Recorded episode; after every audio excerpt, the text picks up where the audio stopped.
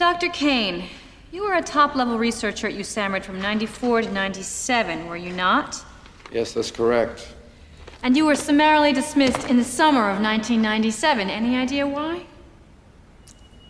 My services were no longer required. Uh-huh. So, in your opinion, your firing had nothing to do with an experimental anthrax vaccine that you developed and administered to nearly one hundred forty thousand U S soldiers in May of that year. I see where you're going with this. It may have been a factor. You'd have to ask the Joint Chiefs of Staff. I'll make a note to do that. But for now, can you tell me what happened to the soldiers that were inoculated with your vaccine? Well, uh, none of them got anthrax, if that's what you're asking. Yeah. What did they get? Um, well, as with any new vaccine, there were certain side effects associated with it. Could you be more specific? Well, it was a wide range of things. It's very technical. I'd hate to waste the court's time getting into it right now. Humor me. Some uh, debilitating stomach cramps, severe diarrhea, memory loss. Yes. Go on. Any more symptoms? Partial facial paralysis, temporary blindness, drooling, bleeding gums, erectile dysfunction, uncontrollable flatulence. I think that's it. One more question. Do you happen to remember what the soldiers called this illness, Doctor Kane? Yeah. Yeah, they called it the Kane madness. Yeah. From the five to the six, we be in the mix. With that rare candy paint job on the whip. I need food for the kids, money for the rent. Fuck a lockdown, baby, I can't do that shit. And I don't never vote, cause I'm fucking broke. And either way, I know the police ain't gon' leave me alone. On a plane, about to visit Glen Rockney. Crypto told me I should bring the Glock with me. So I packed up my piece and I'm sliding. Cause we might get caught up in a riot. Middle finger Trump, middle finger Biden. Fuck a left, fuck a right, is you riding? Know you love to see it. Dudes rockin', ain't no politics, baby, we just talkin'. From the birds to the bricks, we be in the mix. With that rare candy paint job on the whip, who you with? Okay, we're recording on Easter. It's not coming out on Easter, but happy Easter, everybody. He is risen. Happy Easter. Happy Easter. Happy Easter. He is a, he, he is risen. It's a beautiful day here in California. Um, we're... Uh, And it's just, it's perfect. Absolutely perfect. Got good, good light coming through the windows. Now, um, this is funny because I've, I've talked to our, our guest quite a bit actually, but never on just our regular old free feed. Like it just hasn't, it just hasn't happened. Like we've done, we've, we've always been behind, behind some kind of paywall or membership thing, um, except for our last conversation that we had, um, which I will get to. But um, you may remember him if you're a subscriber to our Substack. In the early, early stages of that, we did a, a real nice deep dive of uh, Peter Gabriel um, on there, which I, I it just recently found out he was coming back on tour again because Peter Gabriel releases um, every every full moon. He releases a song, which is pretty crazy. Yeah, no, I love his his Instagram is hilarious. Like he'll just be like, well, he's like he's like has this chart and he's just like, well, it's time to come out with a new song and uh, and and uh, and and like they're they're cool, they're fine, like they they're, they're not embarrassing, so that's that's cool. Like as long as uh, he's at that stage of his career where it's like, if you're gonna make new music, just don't embarrass me, and he's not embarrassing me. So that's it really great. Is the kind of uh, male Kate Bush type move, it's like to- uh, totally, yeah, he, he really is. So so we have we um. I found out the week of my birthday, he's going to be in San Francisco performing. Yeah, you got some uh, tickets, right? I got tickets, man. I'm so excited. I'm, I'm so excited to see like the crazy like Disney on Ice like rotating stage that he does. I'm just I'm so in. I can't Amazing. I cannot wait. I can't wait to see like red tinted Putin faces pop up on the on the screen. Donald okay. Donald Trump like uh, hiding paper, secret documents, like weird montages, like Roger Waters-y type stuff. Oh. I cannot wait. I yes. can't wait for that. I'm gonna. I'll be indoctrinated. This podcast might change after that happens. I might. I might end up. I might end up being groomed by Peter Gabriel. Become a, a Gabriel libtard. if if you could pick the type of libtard that you could be, I probably would pick him. Where you just travel around yeah, the world yeah. and find some like Ethiopian kid banging on a trash can, and be like, this is this is music. Mm-hmm. Like you guys don't understand. Like that would be me. That's exactly what I would do. And yeah, mm-hmm. no, it would be the best one to be because it's like. It's kind of what we like talked about uh, on the that like previous episode, but he has that kind of like eighties like Live Aid, yeah, kind of like like, I don't know, like corporate charity. But like now I think that that's like, I don't know. It's funny. I was just listening to um, uh, my my buddy Will was on Perfume Nationalist oh, talking yeah, about yeah. Depeche, Depeche Mode. Depeche Mode episode. Great episode. And, uh, and Jack was like talking about like Lion King, like baboon cave painting. Like, I feel like he, he has a real talent for like summarizing a vibe oh, yeah. in, a f- in a few like representative words. And I was like, damn, I wish I had the, that to hand. I wish I had that like language to hand when I was trying to trying to describe like the Peter Gabriel charity vibe, you know, like, uh-huh. Exactly. Uh, that's exactly what it is. It, he made Lion King. He made like he, the Lion King soundtrack. It's crazy that he's not even involved. Yeah. Yeah. um, no, it, it's like, it's that kind of vibe that's like adjacent to right. like uh, deep forests, uh-huh. like eighties and nineties, like ambient music, or yeah. uh, you know, that kind of thing. Like um, the Principles of Lust. Yeah, exactly. Enigma. Yeah, exactly. So, but but that being said, you know, you came on for the Peter Gabriel, but at that time, correct me if I'm wrong, you had not exactly you were you were in the process of recording a bunch of stuff for your for your new venture, uh, Bistro Californium. How, however, you hadn't really released much yet, right? Yeah, at, at that I time. was. I was in the the like limbo period where I had recorded like about maybe twelve or thirteen episodes with different people, and then I'd never I hadn't edited one yet, and I was like really procrastinating hard. Um, I was just like finishing off my masters as well, and I was really managing my time very poorly. Yes. Um, and uh, yeah, and I, it was like really. I think, uh, you know, uh, during that time, I was going on various other podcasts, including yours, and and then people, including you, very sweetly kind of gave me, like, encouragement and showed interest, and that probably, you know, helped. Uh, I mean, I was, like, I was pretty committed on some level, but there was that kind of, like, yeah, gnawing, like, oh, is this really ever going to happen? Am I ever really going to do this? Do I have mm-hmm. the balls to, like, put this out? Um, so... Yeah, like the interest that, that you got that you showed, uh, you know, at the very end was like a little kind of uh, helpful, little motivating impetus to get it all uh, done and released. And now, um, coming up on our like, there should be one dropping today on the um, the most recent John Wick movie with Mage and Hole, mm. um, which is a really really great conversation, and I think it's going to be like our maybe twentieth episode. Wow. I kind yeah, of lost track a little bit. So flies yeah. Mm-hmm. Yeah. And, uh, and then I've got like uh, an episode with Jack coming out, um, which should be this Wednesday. Wonderful. On Madeleine L'Engle's A Wrinkle in Time. It's like a yeah. really, really fun conversation.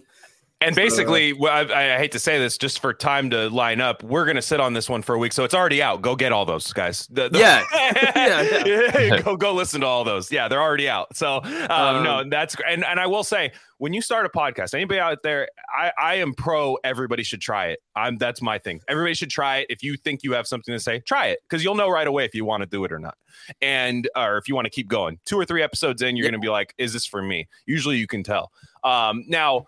You know, you, I've listened to your to your podcast, including the one that I, I went on. Yeah, of course um, you, you were on it. Yeah, yeah. You have you have this. You have a, a quite a production that happens on, on your podcast, which is which is uh, which is really really cool. Now, for a lot of people who are, um, and I know Jack talks about this a lot, but but you have this like not you, but a lot of people have this perfectionist. I'll release it when it's time. You, oh, yeah. Everybody everybody needs somebody to come in and just Glengarry Glen Ross their their situation oh, yeah, yeah, and just yeah. go put the shit out. Let's go. Let's go. Put it out. Like, because it, it's not so much that, you know, it's not podcasting is is very much a uh, next episode, next episode, next episode. You put yeah, one out, yeah. you put one out. Like, it's not a novel. It's not a film. It's not anything where you can spend your whole year doing that. It's when you do that, your productivity will just completely go down, and the, you won't get the return that you think you're getting on it. Um, but what people want to do is they want to hear just more of you when they like you. You know, they want to hear you weekly or bi-weekly, whatever, yeah. whatever. They just like, hey, what? When's the next time you talk? When does that come out? You know, like that's how this how this comes. And you're, you're like, you know, when I went on your show, uh, that was uh, people don't realize. I think we talked about it on the episode, but like that was like a two day process where we were like, hey, can we like this? They're changing Roald Dahl. They're yeah, they're yeah. it's an emergency. It was terror level orange. Like we, you know, and it was crazy. Yeah. And now when I listened to it, I'm expecting this to come out and it's like, you know, like, hey, boom, here's the conversation. Cause that's what I do, honestly, is like, put it out there. No, you had your mom reading on it. Like you had like music oh, yeah. in the background. It was like crazy. I was like, well, how did you do that so fast? Uh, yeah, by neglecting other important things. No, it's the way to do it. No, I really like, I love that like kind of shock troops um approach to getting things out. It's like a really fun challenge uh to like try and meet. And I think, you know, by the time it, it was out, the like discourse had slightly moved on. I was like, uh-huh. I tried to get it as like close to the the moment as possible. And it's the kind of same with this like John Wick thing because there's a lot of like buzz about the new movie. Uh. So they're kind of like, in a way, they're they're almost like these episodes that are outside the sort of like overarching plan that I've developed initially. But it's really then fun to like bring them into the canon and like assign them their place. And they, yeah. uh, you know, th- these are the ones that tend to come out on like weekends, you know, whereas my general day of release is Wednesday. Um, right. But I mean, the the reason I recorded a, a whole bunch of them Uh, and had this huge cachet in the beginning was because one of the earliest pieces of advice I got um, was uh, which was from Orton because uh, I, right. I messaged him when I was like thinking of starting one, and he said to always have like a regular release. Mm-hmm. Uh, so now that I've started, I've tried very hard to like keep it kind of like a consistent release schedule, like at least one a week, you know. It's um, how you have to do it, man. People people have very short memory span, and oh yeah, um, yeah. And people will do things like listen to you at one point five speed, which I think, oh, is, yeah. I think is sociopathic, honestly. Like yeah. I, I, yeah. I, I, when somebody somebody like posted a um a cap of us like like a like a like a, a snippet, like because they thought it was funny. But I was like, who the fuck is that? But it was just me talking at one point five, which I speak fast to begin with. So I I like. I get it. You're trying to like cram that you maybe you only have two or three hours in the day of your slower time of your workday to like cram through podcasts. But like people will like blow through your even your two hour episode. They find a way to to cut that in, you know, an hour ten or something. You know what I mean? Like they have they find a way to do that. So it's like there will be people who will be like, hey, man, when's the next one come out? It's like, oh, Jesus, man. All right. Like, hold on. Let me let me. Let me uh, that's why I like to keep a little bit of a back catalog, especially with something like today. Yeah. We're talking about a movie from two thousand one. So there's no rush for you guys to go see it if you haven't already, uh, though, though we at, by the end of this, we'll, we hope that you do. And um, but one thing I love about your show is that you managed to um, I think I think nostalgia has kind of a Reddit-y tone to it for the most part, but you managed to drop the r slash from it when you when you when you speak about it. Where oh, thank you. It, uh, yeah, which I think is the ultimate compliment for for nostalgia people because I like it too. I love thinking about the things that I liked as a kid, um, coupled with what I know now, with the stuff that I'm consuming now. It's kind of like a uh, and then going back to that with with the knowledge that I already have, and just watching something that I that I. obviously had my attention as a kid, whether it was the only thing on or something that uh, I look forward to every week, something that I could set a clock to and go see where if it was a T V show. But if it was a movie, you know, for me, like I was, an, I was an only child. So when I'd be home during the summers, you know, you could have as many friends as you want, but when you're an only child, you're still alone most of the time. It's just, it's just the way it is. Your friends have their brothers and sisters that they go do things with for a while. So I would just watch the same things over and over and over again. And it sounds like you, you know, maybe we don't have the same, you know, uh, upbringing, but like you were a similar person where you kind of like just ingested the same thing. Oh yeah. Well, if you have, if you have a younger sister and you like watch a movie on like a V H S cassette, um, and then what'll happen is like she she becomes obsessed with it, and then she just like is just watching it hundreds and hundreds of times yeah. throughout the day, and it's just like on ambiently in your house. Um, and then obviously, like you know, you also watch things over and over. I mean, we talk about this. With, I talked about this with Jack as well in the Wrinkle in Time episode because that's like a kind of a the earliest young adult novel, and so. But yeah, I like nostalgia is a very interesting topic for me, and I think that like. You know what? What is like Reddit about the the the approach to it that some people take? I guess what is the Reddit approach to nostalgia is this like um, I think it's what we were kind of just talking about before you were rolling, right? Where I think when you're a kid, you encounter a lot of media in this incomplete form, Mm-hmm. You catch like snatches of it. I remember, I'm sure I've mentioned this on another podcast, but I have vivid memories of like, uh, you know, in the year two thousand, I was in a Quebec uh, hotel lobby and there was a T V on that was playing like Dragon Ball Z in French. Wow. And, uh, and it was like the episode where Frieza kills Krillin. And it was in French, so it was incomprehensible to me. I couldn't figure out what was going on. Uh, and I'd never seen Dragon Ball Z before. And the level of, like, drama and violence uh, and the fact that there was, like, a character dying and so on was also really more intense than anything I'd, I'd encountered before. And so I just got that, like, one vivid fragment that was also, like, in this weird foreign context. Um, and, you know... like things like that make this huge impression on you, and the stories that you kind of produce automatically as a kid to account for what you've seen and the sense of fascination that that incompleteness exerts over you mm-hmm. is a real, like, uh, you know, I think it's a kind of, um, it, it's like fuel for the imagination.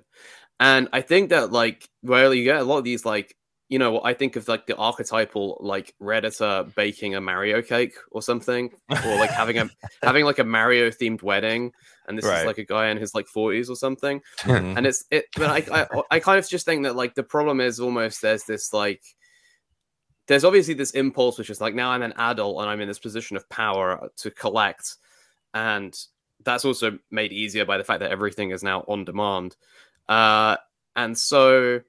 Um, there's this impulse to to kind of overcorrect that like sense of of absence or incompleteness from childhood, and this that leads to this this kind of nerdish cataloging of lore, where you just have to like every sort of little, like little gap that you felt as a kid, you need to like be filling in with stuff, and it's actually like the feeling they're actually trying to recapture is the feeling of the incompleteness to begin with. Right. Right. And actually that, that sense of like childhood imaginative fecundity recedes the more that you try and like compensate for it with collecting all this like mm. data, which is like ultimately useless. It's like ultimately fucking useless information. It's kind of like you're like scientifically cataloging yeah. flora and fauna, but for something that's like completely irrelevant to actual life.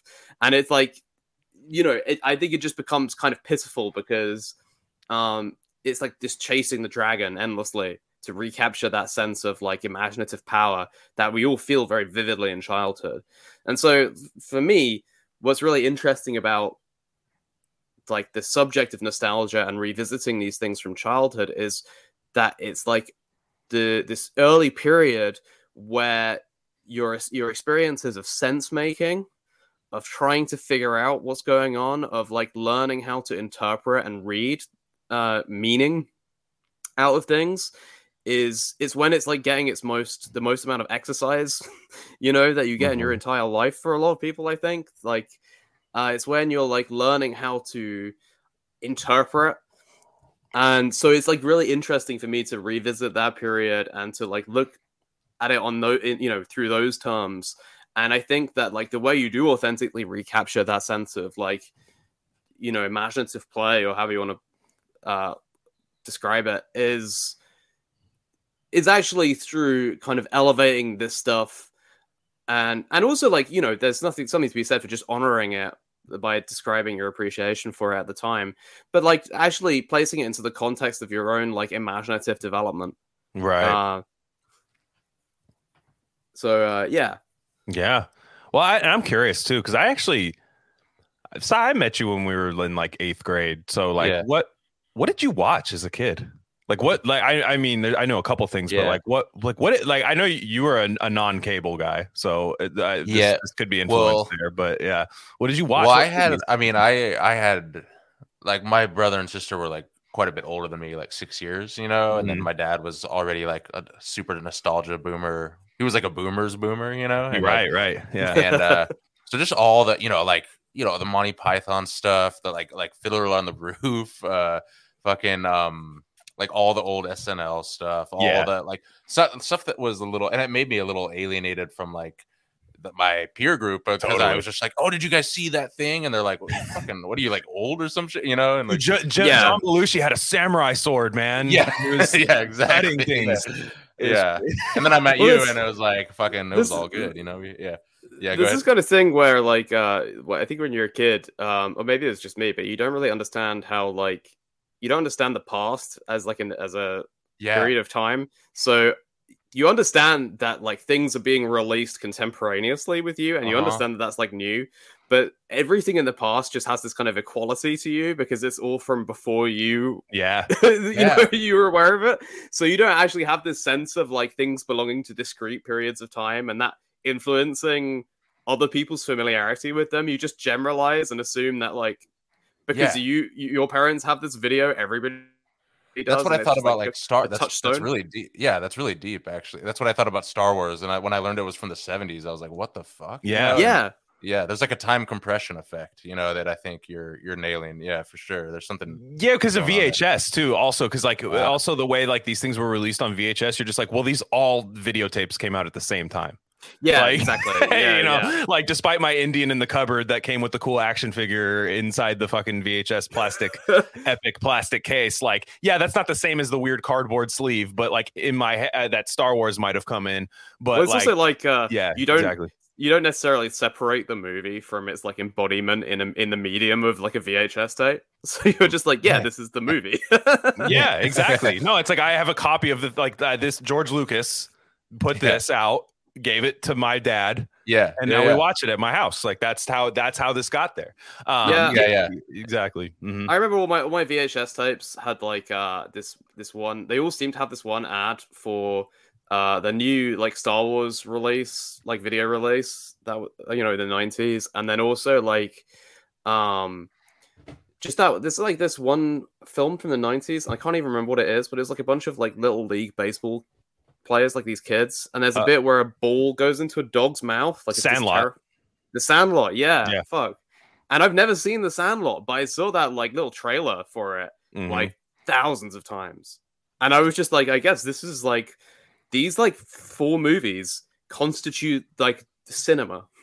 You know, like straight up.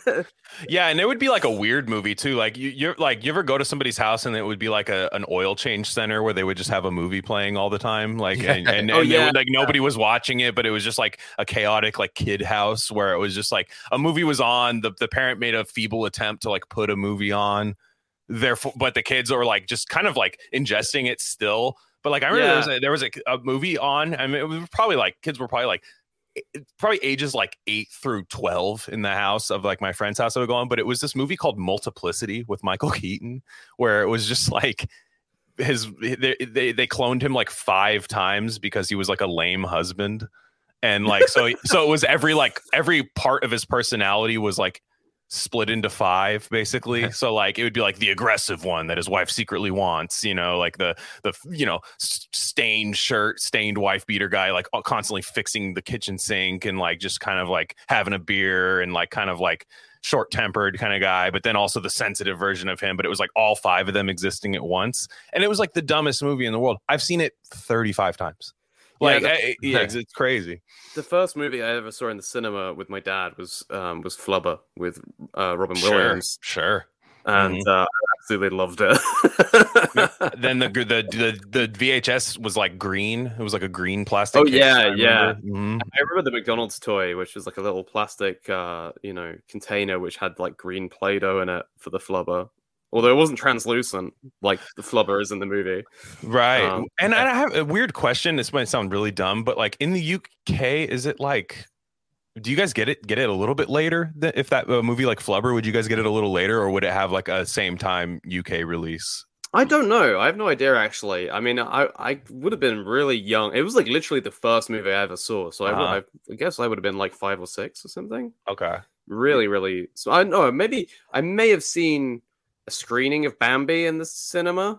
Wow. And then mm. had to be taken out because I was like sobbing. Oh, it's terrible. Uh, but then, yeah, I, that obviously wouldn't have been when Bambi first came out, though. Like, no, but, no, no, surely not. Yeah. But, um, but that also reminds me that uh, you know, there's also like the movies that they show you in school and like you know on a free day or whatever, and it would always be these like really distressing live action animal movies where like a small girl or a small boy befriends an animal. Uh-huh. And there's always like like Free Willy, for example, sure. or but there's like one about a mongoose as well, I think. And uh, there's always some moment where the animal is injured and it's like, you know, it's one of the like rare instances you see blood in a movie or something like that. Yeah. And I absolutely like, I would become so anxious when those movies would be put on. I would really feel like trapped and uncomfortable and not want to watch them because I couldn't like, I really hated the emotional distress of the animal being injured or harmed in some way. one hundred percent. Uh, I, I remember that as like a uniquely stressful like school experience, you know? Yeah. And I, and then, you know, the teacher would wheel away the T V and be like, all right, Mesopotamia, what do we think? You know? And, then, yeah, and, and, yeah. and they'd just be like, it would just be like, all right, cool. You guys, uh, we just ripped your heart out. Let me just do that. But you know, that's a useful thing because you, you look now young, the younger generation, they don't think they're allowed to like ever be tested by a film ever, you know, like they're, the, yeah, I, I mean, I noticed this. They're like, they're the, these like younger people, they think, you know, crying during a movie means the movie hurts you. Yeah, like, yeah, yeah. You class action lawsuit.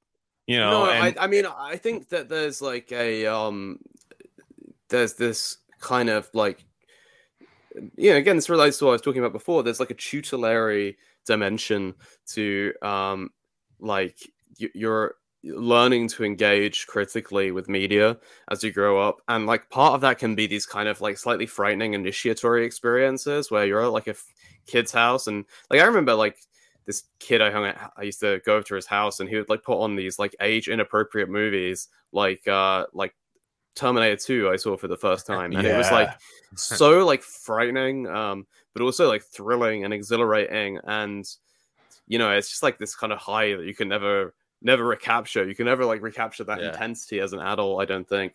Um that's crazy that you bring up the Terminator, because I just did a rewatch of the first three um just recently, and I was oh thinking, yeah like, I was thinking like, oh my god, like the especially the first one, like I know every the second one tends to be like the best, and it, it probably is, but the first one was like, it's so shocking how cold and like just like yeah, just to see somebody movie. to see somebody die for no reason, like, and just just just not just be like discarded like trash yeah on this, and everyone just know they're just they're just pushing off Judgment Day, like Judgment Day is gonna happen, but like we just want to like get like ten more years out of it, like just the, being...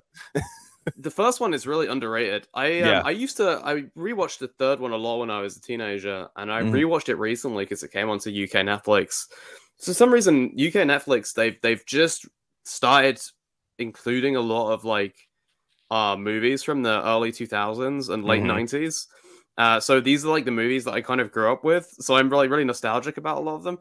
Um, Terminator three, though, I did not enjoy rewatching that. It was it's like horrible. Kind of a, it's kind of a horrible bummer. Movie. It's like really downbeat ending. Like, pure really, two, like and pure two thousands. Tra- it's a great concept. It's just obviously there's no James Cameron, so that's really why it falls apart. Yeah. Like I feel like if you had the exact same script and th- it's just ugly. Like it's it looks trashy and lame. Like compared to it looks like the Sci-Fi Channel decided to make the Terminator three movie yeah, or something. It does, it does yeah. have that kind of vibe to it. You're right. It does have a bit of a Sci-Fi Channel ambience somehow. Yeah, like a Sharknado kind of like thing. Yeah. Like it's, just, it's very, very odd. Like I, I've never... But like, you know, getting back to what we were saying about like the Reddit thing is like, I feel like a lot of the Redditors, even if they love the stuff they watched as a kid, they tend to think that they were poisoned by it.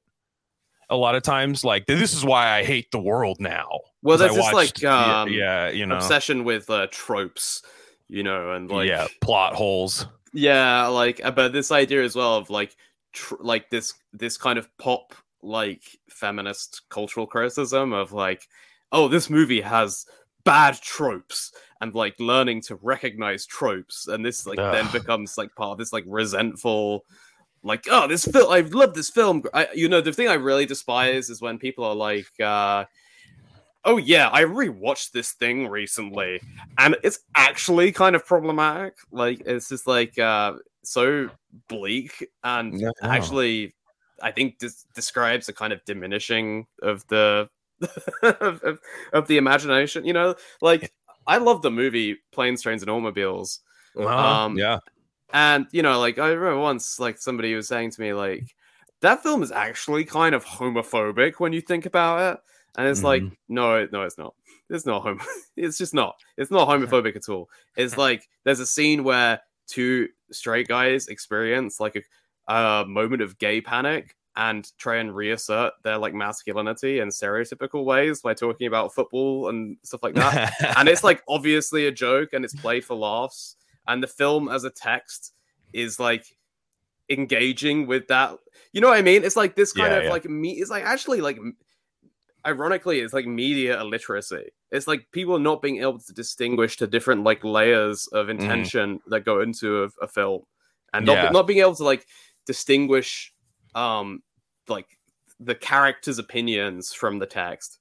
And this is like a really really big thing now as well, because people in general are so like alienated and mystified that they they actually find it like cognitively hard to distinguish characters in a piece of media from like an actual thinking human being. Yeah, uh, exactly. Like, yeah. Oh, and it's a bad, and it's it's also, you know, first off, all you gotta do for Planes, Trains, and Automobiles is just remake it with Jonah Hill, where he is gay. He's Jonah Hill is John yeah. Candy, and he's gay. That's all oh, you have man. to do in the, the new the, the new thing. That's that's where all this, you know, Roald Dahl oh, inclusive the fucking in, inclusive Seth, minds. Yeah, the fucking Seth Rogen. Planes, Trains, yeah. and Automobiles. Oh, Judd Apatow, Judd Apatow post uh, knocked up version of, yeah. of of that. Yeah, would absolutely happen. It would absolutely. It would it would get hyped uh, in and shoehorned into every part for like a month, and then nobody would see it, and then people would complain about it. So that would be exactly what would happen. But I also think like the reason too is people just have like a, a just a bad view of like humanity, that like human. Yeah. Like I, I, you know, one big thing of this podcast is that like ultimately, no matter what I read, whether there's, you know, religion in it, like right now reading Brothers Karamazov, and, you know, it's just, it's just dripped in religion and, and things like that. And, and, and uh, allegories and things like that. But you have these uh, humans ultimately have free will, no matter what, whatever I read or watch, like you have free will. But like a lot of people just think like, no, actually, like whatever that movie is, that's your. If you have a, if you watch Planes, Trains, and Automobiles, and then you have like a weird gay experience with your friend, you're actually going to commit suicide because you watched Planes, Trains, and Automobile. Like you're actually going to just take your own life because because it was too much to handle because of that movie. And and you know, and it's just like I ultimately like I have such a, I actually am like super pro human in a sense that like I can see that I think we're a lot a lot smarter than we think. We just dumb ourselves down like like. actively yeah. like like and not even in like a not even in like a weird like fascist kind of like, you know, way where like people are, you know, it's it's being done by the media, man. No, it's like literally you like it's literally you dumbing yourself down every single day. Everything's simplified for you. I typed a, a word on my phone that was not even close to like the word, and it just corrected into the word that I wanted the other day, and it was an autocorrect, and I was like, I think I'm going to turn off autocorrect on my phone. And I oh, think yeah. that's going to yeah. I think that's going to do a lot for me, because I'm like, I just typed it. I, I missed every word letter on this word by one letter on the QWERTY keyboard. I missed it. I missed I, it was completely you would illegible compared to like what the word I wanted to say. And it corrected into that. And I was like, yeah, society is anti-free will at this point. You know what I the mean? The thing that like that uh, fucks with me with autocorrect is uh, that if I write in YouTube in lowercase, it'll autocorrect it to like capital Y, capital T, YouTube. Yeah. And then it's like yeah, you're in this crazy where it's like uh, you either look like you've put too much. You've, you're paying this yeah. like weird deference to YouTube to like write it as this, or you can like actually. Like do the genuinely silly thing, which is like go back and like rewrite it and like f- battle with the autocorrect. Like you right. end up with this like weird, like the thing when yeah. you like you go back and rewrite something and then it autocorrects it again, and you're in this like weird struggle against the autocorrect. Uh, yeah, and then yeah, I've now had that exact thing where I'm like, stop, yeah, yeah, and, and any, it'll be. Yeah, and it'll be any random like tech company or anything. It'll it just knows every single one of them and and yeah. like makes them all official and uh yeah fancy with those capitals. It's dude, yeah. I typed in verb the other day and it autocorrected to Verbo, like the company, like for oh, like, yeah, and I yeah. was just like, what? Like I don't want to say that. Like you know what I mean? Like you know I don't want to say that. Like it's like and it's it's this like. Yeah, that that to me is like it's just we are like an anti-free will society in a sense. Like there's a lot of oh, like revolution, like revolutionary thinkers, quote unquote, you know, the Sam Harris yeah. types that we love to make fun of on the show. But like just this idea that like people, they're like they they have this idea that they think society is failing because it's like a pro free will or something like that. And that yeah. we, you know, yeah, that but, just like but it's the complete opposite. They're just like yeah. te- technocrats who like worship expertise. Like that's basically yeah. Fuck, but, exactly. But like uh, the you know the, there's also people.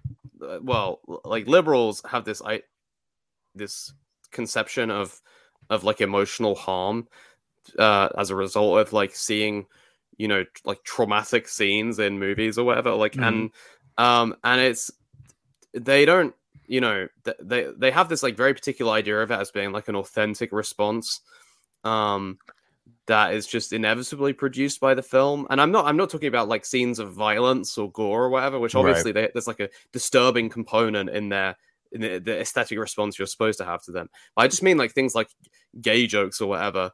Like the the way offense taking has been constructed over the last ten years or so is where it's actually it's nothing to do with like the inherent level of offense that's like contained within the joke as like an objective quantity, which is kind of the weird scientistic way that people end up thinking about it. It's like it's purely this kind of um it's like a social thing where when people start developing these like rigid norms around speech um and developing these ideas of like of, of like harm, quote unquote, Um, when you then go and see a movie, you're actually not in a like a relaxed, st- especially if you go and see a movie with in a like a social group, or you're watching a movie together in, in a social group that abides by those norms. You're not watching in a relaxed state. You're actually watching in a, like a tense state of vigilance. Like I know because I yeah. used to hang, you know, be in a social sure. circle like that when I was a lot younger, and it's like you, everybody, you can feel the tension in the room. And it's like what it actually is, this discomfort um, that people are misinterpreting as their offense is this anxiety on behalf of the other person that you're with. And it's this anxiety that they'll have some kind of freak out and they'll behave yeah. in, a, in a dangerous yeah. way. Yeah. And then what happens is because you don't understand that that's what's happening, you assume that that like tension or discomfort that you're feeling is the is like. I mean, in a way, it's like indirectly caused by the um, by what you're seeing, but it's really a consequence of the like rigidity of the norms of this like subculture that you're part you're a part of. And you see this all you, this you can see this like really well in like college debates when there's like a controversial speaker, and you see people driven to these like bizarre, almost like you know religious states of like histrionic, uh, like. Like they're they're not just being harmed like you're taking a cut or something. Like they're they're almost like in these weird like paroxysms of suffering or whatever. Like and they're shrieking and crying and stuff. Yeah. And they're having like a real weird moment where like the level of tension and discomfort they're feeling has like overloaded their um ability to just like abide by normal human like social conventions, you know, yeah. and it's because they can't like they can't deal with that amount of like ambient tension in the room because it just builds on itself endlessly because you're feeling your anxiety about what the other person is, is thinking. They're also feeling anxiety about what you're thinking. And those two things, they like, you know, it's just like in a sort of endless, uh, yeah. Yeah, it just it just builds up and up and up and, until yeah, people can't take it anymore. That's bars. You're and I you're just putting into words what I feel like living in Portland, right? And it's it's so funny, you know, because everyone does the thing where and I'm let, let me get this clear. I'm not some kind of like warrior of I'm gonna say my opinion no matter what, no matter the consequences, man, because like I don't care if anyone freaks out. Like I'm very like I don't rock the boat in my real life. Because once you get past, you know, I'm in like my thirties. Same. Once, yeah, once you get past like twenty-five, you stop. You you you realize it's just not worth it to be like that guy, unless you're like a media guy that gets off on right. You, you know, like like a you know like a Ben Shapiro type, like like owning debates and stuff. But in in like Portland, and I'm sure tons of other places as well, like you see like young people like in their thirties and twenties that are just so like you could see them doing the calculation in their head to make sure they say the thing that's okay, even if they don't believe any of it, you know, and it's, that's the crazy. There are some true believers, but most people, like forty percent, I would say, are just like trying not to rock the boat in any way possible. And it's a very strange, it's, it's like, I, I can't like make real friends here, you know, it's very rare, yeah. you know, like I, yeah, the one, the ones that I do are the ones that like listen to this pod and I meet through the podcast because they know the real me, you know what I mean? Like, yeah, yeah, it's kind of one of, you guys probably have similar experiences, I'm sure. Well, know, it's like the, you know, the whole point of like close friendship is that you, you aren't in a state of tension. Yeah. yeah. So, yeah. and so yeah, like, true.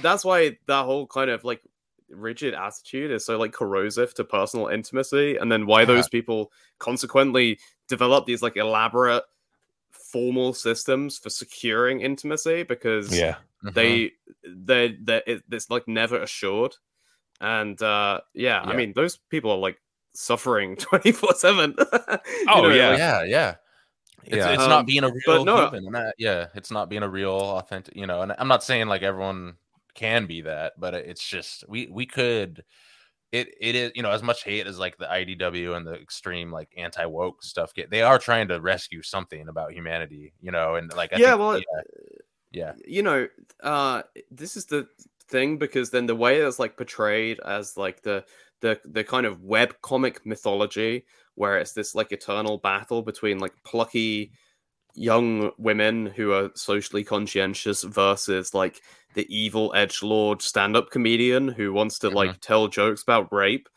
is like I'm not I hate upsetting and disconcerting people yeah, in, yeah. in like real life. I don't enjoy it, and I kind of like really strongly believe in the value of like politeness as a sort of social lubricant and a default at least. Yeah yeah and mm-hmm. so like if I'm hanging out with some people and like I, there's someone I don't know well, and they start like, like uh, making like edgy as fuck jokes or whatever. It's like it's not something yeah. I necessarily like enjoy or respect. Or if I'm in a, like a, I mean, I, I've like not that I'm employed now, but I, you know, when I've been working and like someone's like a coworker is making like edgy jokes or like, you know, it's like I uh, I'm not like personally offended, but I think it's like disrespectful in the sense that it's like not. It's not like respectful to the context yeah. that we're in. Mm. And so I think it's fine to like have those kinds of opinions about things. Right. Yeah. But, and you know, I believe in a kind of like social contract. yeah, like, sure. yeah. And like, yeah. and I don't think it, you know, I don't take any pleasure in, in like, um, like saying something I believe that's like a- offensive or hurtful to another person, but yeah. at the same time it's like I'm not that's not something I'm going to compromise on. I'm not going to be a hypocrite about that. Yeah you know yeah, yeah. So, and I do believe that that we need to have as well, there has to be there have to be those like cultural spaces where, you know, not everything is like a workplace, you know, and the H R mm-hmm. department isn't like the appropriate mm-hmm. mediating body for organizing the entirety of like personal and and social life, you know, like yeah. uh because that is its own form of like emotional repression. This, the, you know, the fact that it's like vaguely kind of feminine coded uh, mm. leads people to think that it's kind of touchy feely. Mm. Um, but actually, there are all kinds of like hidden, you know, uh, they're all kind of like hidden uh, risks and dangers and repressions to this whole like way of being. You know, this like kind of therapeutic like H R way of being.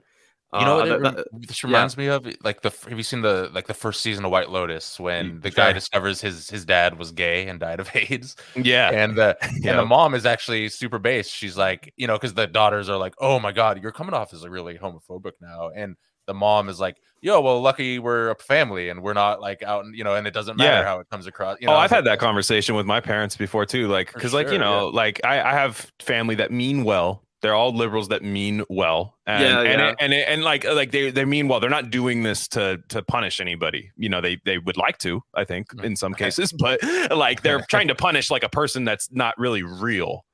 Like they're yeah, trying, yeah. like like they would they don't want to, like if they saw like a Donald Trump guy in public, like they're probably just gonna like walk the other way and start talking shit about that person, like the other uh-huh. way. They're not actively trying to, you know, do do this. But like at the same time, like I've had conversation, like I was raised, you know, with my parents and stuff like on like Howard Stern, like really edgy humor and stuff. And it was uh-huh. like on the car on the way to school, we had that stuff. But it was when I got to school, if I was repeating what was said in the car, that was my ass. You know, yeah, like it, would yeah. get back, it would get back into, there was a social contract with that. But now it's weird because that phone conversation, it's like, it's like I'll tell my mom, like, and she'll just be like, I don't know, I, I know we can't like make this joke anymore, you know, like qualifier and stuff like that. Yeah. And and like I was kind of like, Mom, it's just you and me.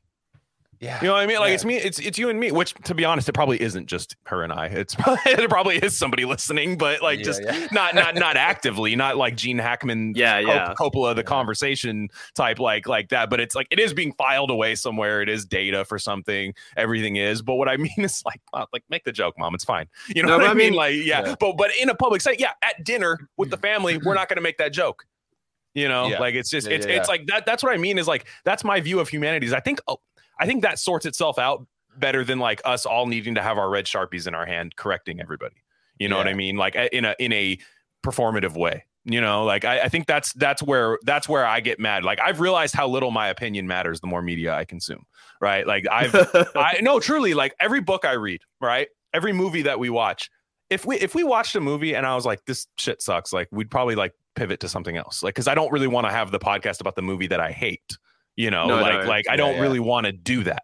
You know, most of the stuff that we talk about, if you see in the episode description, you're gonna be like, well, they they like all those things probably that they're going to talk about like that. You can already yeah. come to that conclusion because I realized that if I don't like something, then I'm then I scrap it. I go away. It's something else. Either it's not for me or just, eh, you know, not wasn't wasn't my thing. There is an objective quality to certain things. But for the most part, I'm kind of like, eh. No, that, that's fine. Now, to me, what I when I read these books, I just submit to them, man. Or when, oh, I, yeah, when I watch yeah, a movie, nice. I just submit to it. Like yeah, whether yeah. at the end of the day, I'm just like, you know what? Like, and I'll harvest whatever I want from it, and then just treat everything like a cloud storage, and just be like, I don't need that. I don't need all this extra stuff in there. But I just take what I want from it, move on to the next. And a lot of people just think that they're like Roger Ebert. You know, everybody thinks they're their own like Roger Ebert, where it's like, actually, I have, I have to like.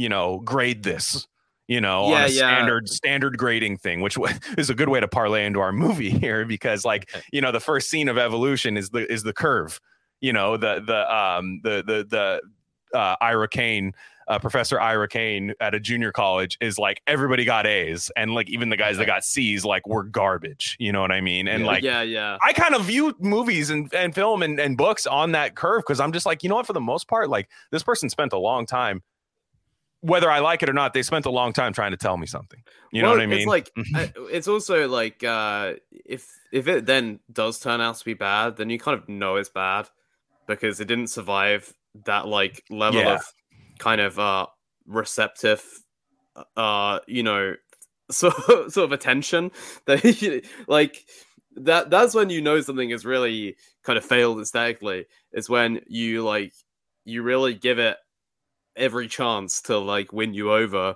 and you with you kind of uh like suspend your judgment over the things that don't immediately appeal to you, which I do think is like a dis I mean like that's like the discipline of, you know, um like I've I've this is like again the tutelary aspect of like developing a taste in music or a taste in literature or whatever, right? Is that like you develop these like uh aesthetic criteria, you know, which tend to be like pretty pretty unsophisticated when you you're like a teenager, where you're like, mm-hmm. yeah, I, I like I like rock, I hate rap or something.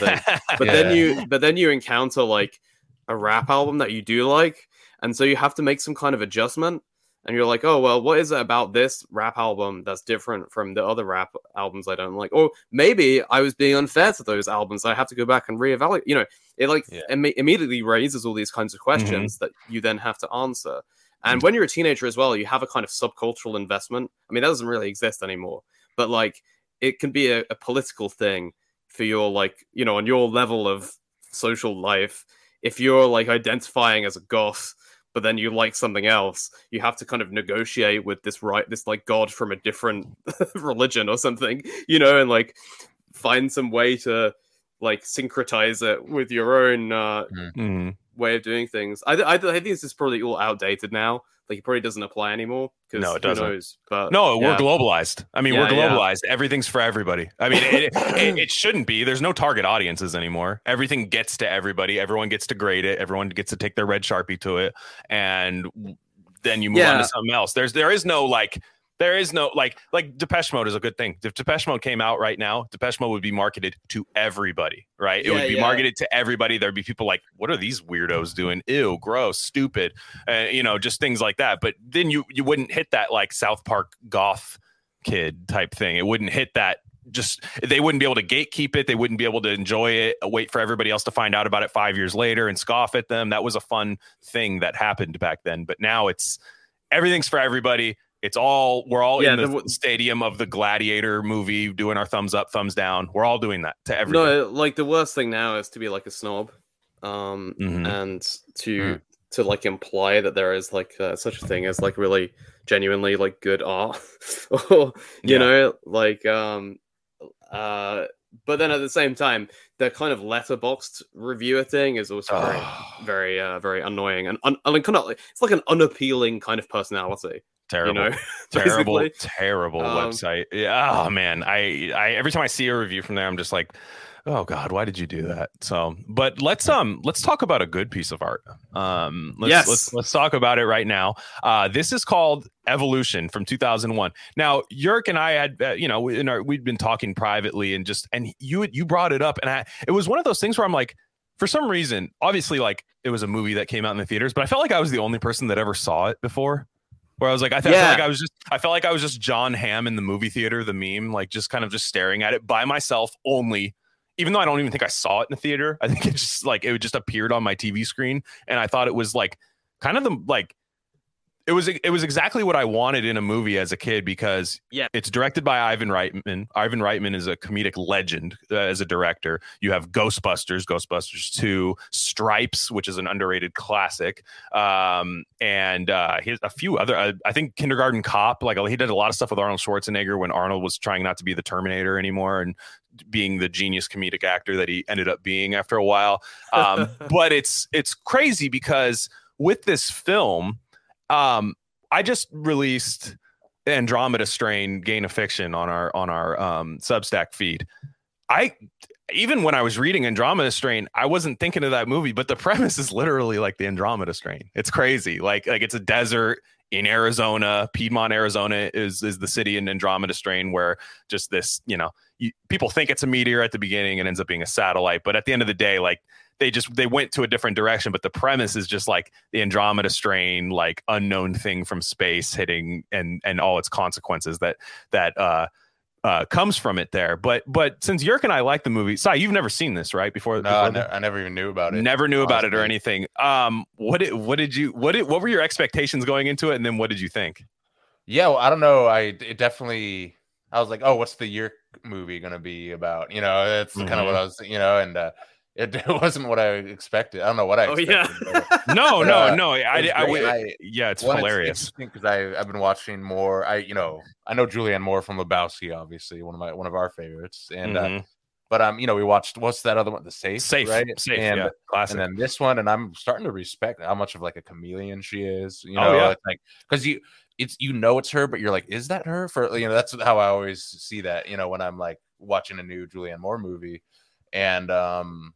And yeah, it was funny, and also it's just funny. I love the creature, the creatures. Uh, the way that must have been a fun job coming up with that. Uh, yeah, and it's uh, like half of them look like our cat, and we have like a Persian flat-faced cat, so we were, we were laughing about that. My girlfriend and I, you know, and it's just like, yeah, it was hilarious. It was great.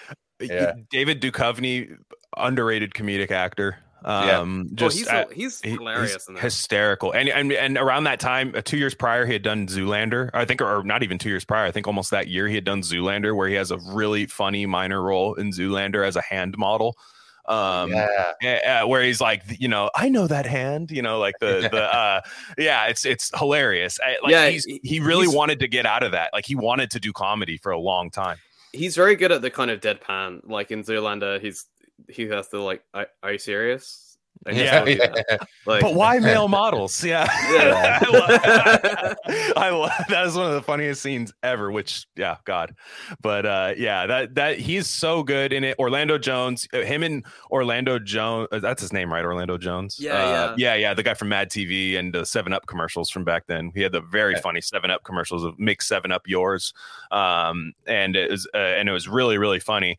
And but they have this like Gene Wilder, Richard Pryor dynamic that's like super old school comedy, physical comedy, but also like facial reaction to each other of like them both being alien to each other, even though they're friends. Uh, the not the shoehorned like D E I laminated wallpaper of how to interact with a black person like that we yeah. get now in movies, yeah. um, but more so a like just just a like, hey, we're buddies, but like in this weird uh situation we're in now. I find out weird things about you, you find out weird things about me. Orlando Jones is just a straight up pervert, vo- the classic trope. You want to talk about tropes? The women's volleyball coach. yeah, yeah. Where, where remember remember our uh women's volleyball coach Sai yeah, at our yeah. school? He was this old guy yeah just like comically not even hiding it. Like, just, yeah. just like, yeah, I'm the women's volleyball coach. So what? You know? That's awesome, it yeah, was, so it was hilarious. And he was a weightlifter. He was just like bodybuilder guy with like yeah. these weird, like, um, Smee from Hook glasses. And he would just yeah. like put up weights, put up weights, and then just be like, women's volleyball time. Yeah. no daughter. Yeah, no daughter like in seventy years old, three fifteen without a spotter, women's volleyball. Dude, it was like crazy, man. Like, I just thought of him man. immediately. Like, yeah. it was, it was so funny. Yeah. Um, the, uh, All, all the women in those photos are over eighteen. Yeah, yeah. Oh, yeah. So the Ted Levine, the Ted Levine lieutenant. Um, that oh, scene when he's so uh, good, man. The mustache. Everybody's great in this. Yeah, like Ted Levine is amazing in this movie. Uh, I love, I really love Orlando Jones' performance. I think he's like so underrated, and uh, yeah, his like chemistry with David Duchovny is incredible. Oh, God. Um. Uh-huh. No, I, I I love this movie. Yeah, I will say so. The Sarah Silverman cameo. It's funny that oh yeah, she's always in these movies, and she's like a quote. And I'm not like a big epic Sarah Silverman hater. Like, there's some haters out there. Sure, sure, sure. But like, yeah, yeah. But man, she's in all these like weird movies with one scene, and they they never really give her jokes, and she's never like funny in them. No, she's like a bitch, you know, and everything. Yeah, she's, I know. And it's, she's it's like kind of the, a weird career. Yeah, it's like the go-to bitch girlfriend, because she's also uh-huh. like doing that in uh, School of Rock. School of Rock, a bit, a bit yeah. later on, uh-huh. and uh, yeah.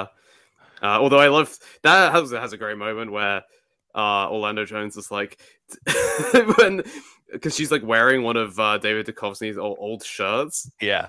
And yeah. he's like, uh, yeah, I mean, I don't know. I, sh- I shouldn't just recount the scene, but I love like Orlando Jones. Like, it's incredible just how many women yeah. open their shirts to him. yeah. yeah, yeah. No, it's so good. It's so good. I love how like Orlando Jones is like stupid, but also really smart at the same time. Like, yeah, you know, his whole like, how many different life forms is a single celled organism? And he's like, David Duchovny's oh, like, we're gonna have to get smarter if we're gonna do so this. Yeah. yeah, it's like no. it's it's so good. The junior college, I I've always forgot that it was a junior college too, which I love. Like those just those random like Northern Arizona junior college yeah. kind of like looking, uh, where it's just like a like a hodgepodge of just like dumb like the girl who's like trying to win a pageant by getting into nursing school. Oh, Nadine. Yeah, Nadine wearing open-toed shoes to the uh, to the ground zero site of of a meteor crashing.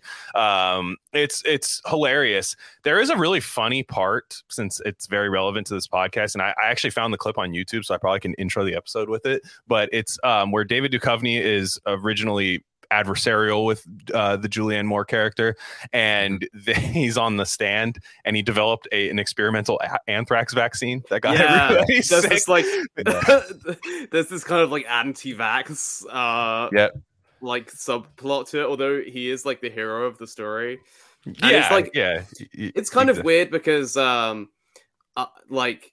There are these comedic notes in the description of the side effects, like uncontrollable flatulence. Mm-hmm. Um, but at the same time, like when I was a kid, I thought that the whole sequence where he was like describing the symptoms of the vaccine was really like grave and serious. Mm-hmm. Uh, and it yeah. is kind of, it is kind of played that way a little bit. It's sort of like the film, I don't know, like doesn't quite make up its yeah. mind about how funny it's supposed to be, because yeah. uh well it's also kind of like, well, when I was a kid I found it like uh, not scary, but like I thought it was serious when when they move they arrive at the army base and the guy the soldier like recognizes Ira Kane, mm-hmm. and uh, and like reaches for his gun and is like, "You gave me the worst month of my life." Yeah, kind of thing, you know. And he, and he just uh, had diarrhea the whole time, like. And and but but it's funny yeah. too, because like you know. Granted, you know, with the stuff that we know uh, about all this stuff, there's no way that shock even gets pulled from the market, or he ever gets punished for that. By the way, if those are the only side effects, they're like, yeah, no, roll it yeah. out, it's all good. Well, yeah. the, the really yeah. like absurd thing is that yeah. um that David Duchovny would actually like lose his job. From, no, no, he wouldn't at all. Yeah, from the yeah. Pentagon, yeah. and and that they wouldn't like promote him and like yeah. weaponize. Be like, hey, thanks like, for getting it. Thanks for getting it out so quick. Thanks for getting it out so quick, Ira. Couple tweaks and then we're good. Another another ver- uh, booster. Or something, yeah, and uh, but no, now he'd lose his job if it didn't do those things, you yeah, know. Yeah, like, you, you, you, yeah, yeah. Was that saline? Yeah, yeah. yeah. and, yeah. Um, but no, it's um one thing though I will say, and I remember this being the thing that like really drew me to it. The humor is great, but I but like only the, the humor is so good because we don't have comedy movies anymore. But the, yeah. the but but back then, comedy all day, Saving Silverman, all these like amazing movies were coming out where it was just funny, just rapid fire humor, a movie billed as comedy that was funny and good at the same time. What but what was what still drew me to that movie when I was young, I was probably about twelve, eleven or twelve when that came out, and I used, it used to just replay on H B O all the time, and the. The thing that was, it actually is a bit overwhelming when you start seeing all the little creatures on the floor, and when you see all the dead like pterodactyl dragon things behind the golf course, it does like unsettle you a little bit. Like it is like a, like oh my god, that's a lot of shit. Like and it's yeah, like, there are... it, there's like weird creepiness to it that like like when things just the, the growing like with. out of control, like loss, like this, the rapid evolution, you know, like just of all that stuff. It is a little creepy. Like it is weird. I don't know. I found, I still found myself getting a little overwhelmed in a good way.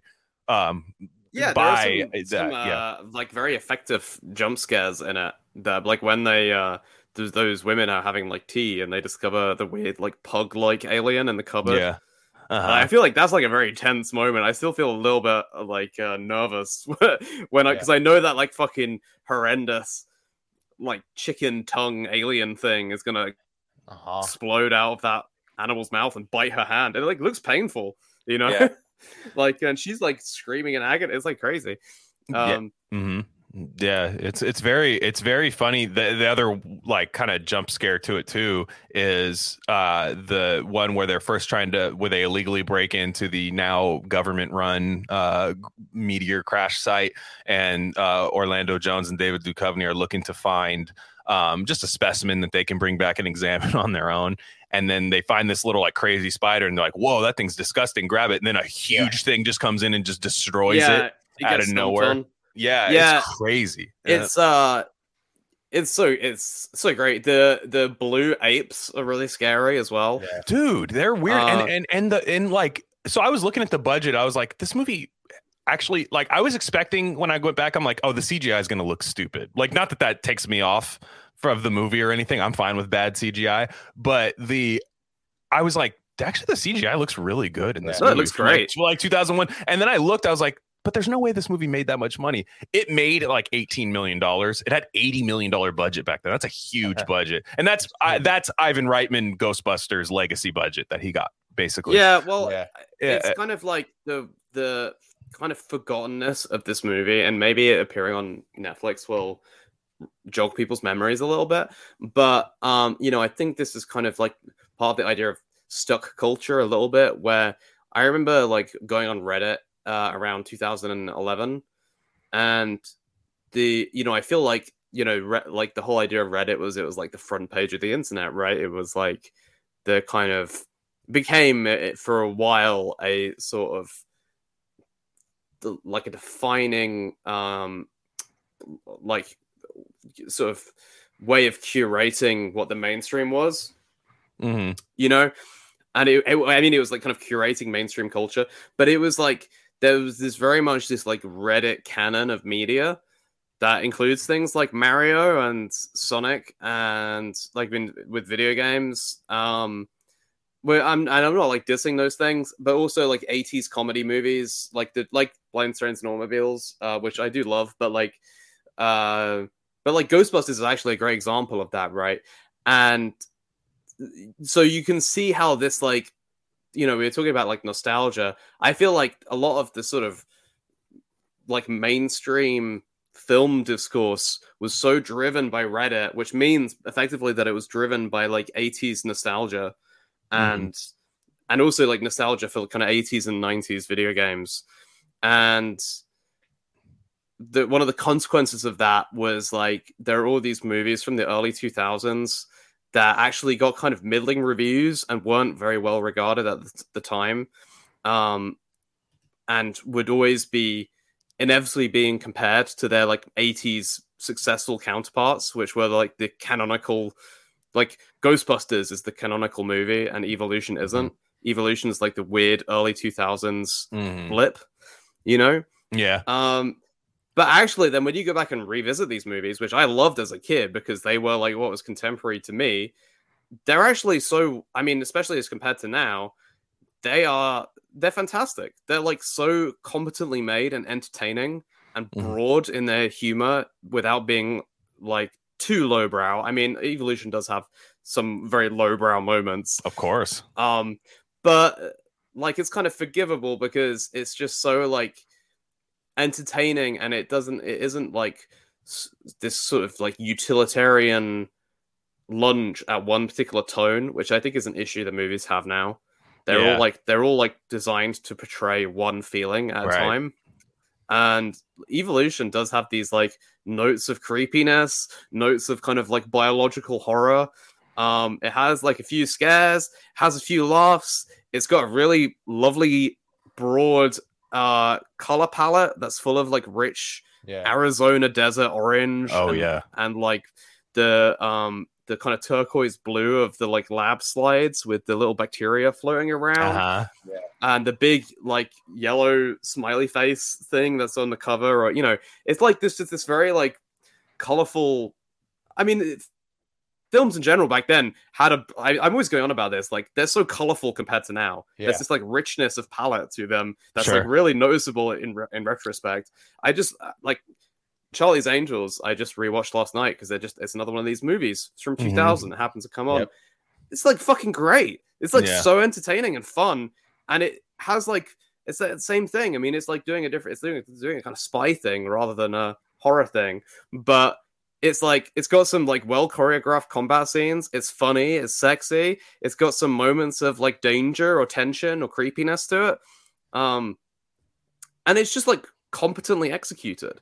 And the fact that these movies got middling reviews at the time, mm-hmm. um, it really, I, to me, it shows how far standards have fallen with regard to like the basic competency that back then was obviously being taken for granted, where it was assumed that if you're making like a good spy film, like a spy, fun spy action comedy film, yeah. you'll like know how to competently direct a choreographed fight scene. Yeah. And that just isn't something you can take for granted anymore, if I feel like. You know, no, no, it's uh, it's and we haven't like it, there's this idea that we've like grown out of that. And it's like, no, we regressed. I mean, yeah. like, we, we we regressed into something that like there's no precedent for. That's what's crazy. Like we've we've regressed. It's not like we regressed to like, oh, we're, you know, going back to like the sixties. Right. No, this is like just this.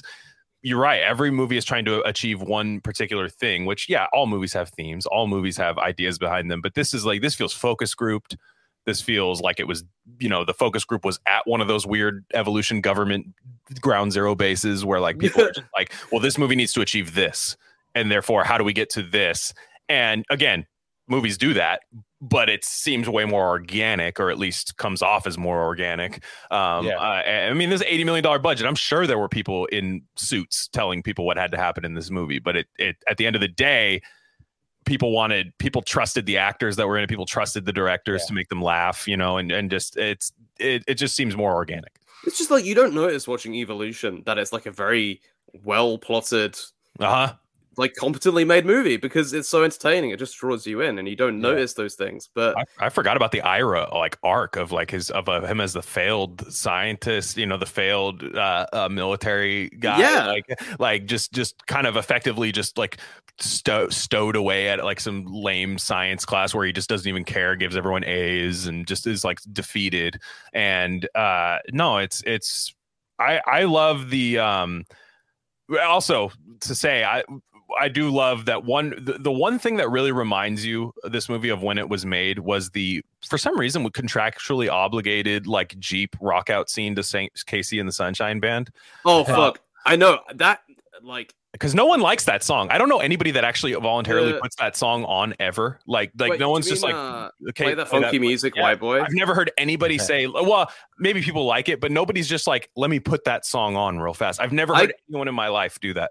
I cannot tell you how how much I enjoyed that as a kid. Like that one, yeah. that like brief, like maybe ten seconds of footage of mm-hmm. them just like, uh, you know, David Duchovny, Orlando Jones, and Sean William Scott in this like open air Jeep, like riding through Arizona, uh, just like singing along to Play That Funky Music, White Boy. It's yeah. like, it might be like the most fun ten seconds of cinema ever I've ever seen. Like I just, it yeah. just like, it's so like joyful and, uh, and like, it's such a great life affirming mm-hmm. fun vibe. I don't know how else to describe it. It's you know? up for the future for the future conflict too. It's like it, everything's yeah. going well, but I got an hour left in this movie. What's gonna happen? You know, and it and, also kind yeah. of like has that like uh you know it, it sort of like plays slightly into the uh Duchovny Jones relationship in the movie, which has this like again this now utopian seeming like uh. kind of easy race relations uh-huh. going on where like r- like race is acknowledged, but it's not like this this like yeah. tense this tense Golden anxiety Golden producing era. yeah yeah yeah it really is it, like it re- uh, you know it's like amazing. You can't imagine a film like this being made now.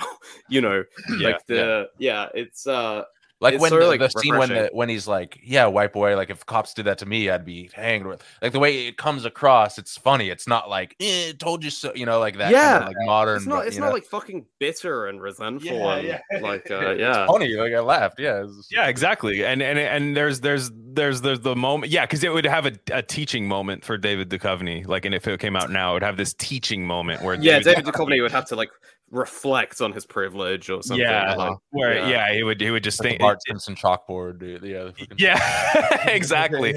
And uh, no, it's it's uh, but it's funny because I, I was just thinking about that Casey and the Sunshine Band song because I was just thinking like every the you're right. Like as a kid, you're just like, what a funny song. Like what a like weird like it's kind of like everybody was kung fu fighting that song. Like where it's just like like I don't know anybody that would be like I bought that forty-five back in the day and loved it. I, n- nobody ever said that to me, but it was. I think it's a A banger, man. I love that song. And, like, sure, from the movie. I just, I just yeah. can't imagine a person going to the record store and buying it because it's just a song you're going to hear no matter what.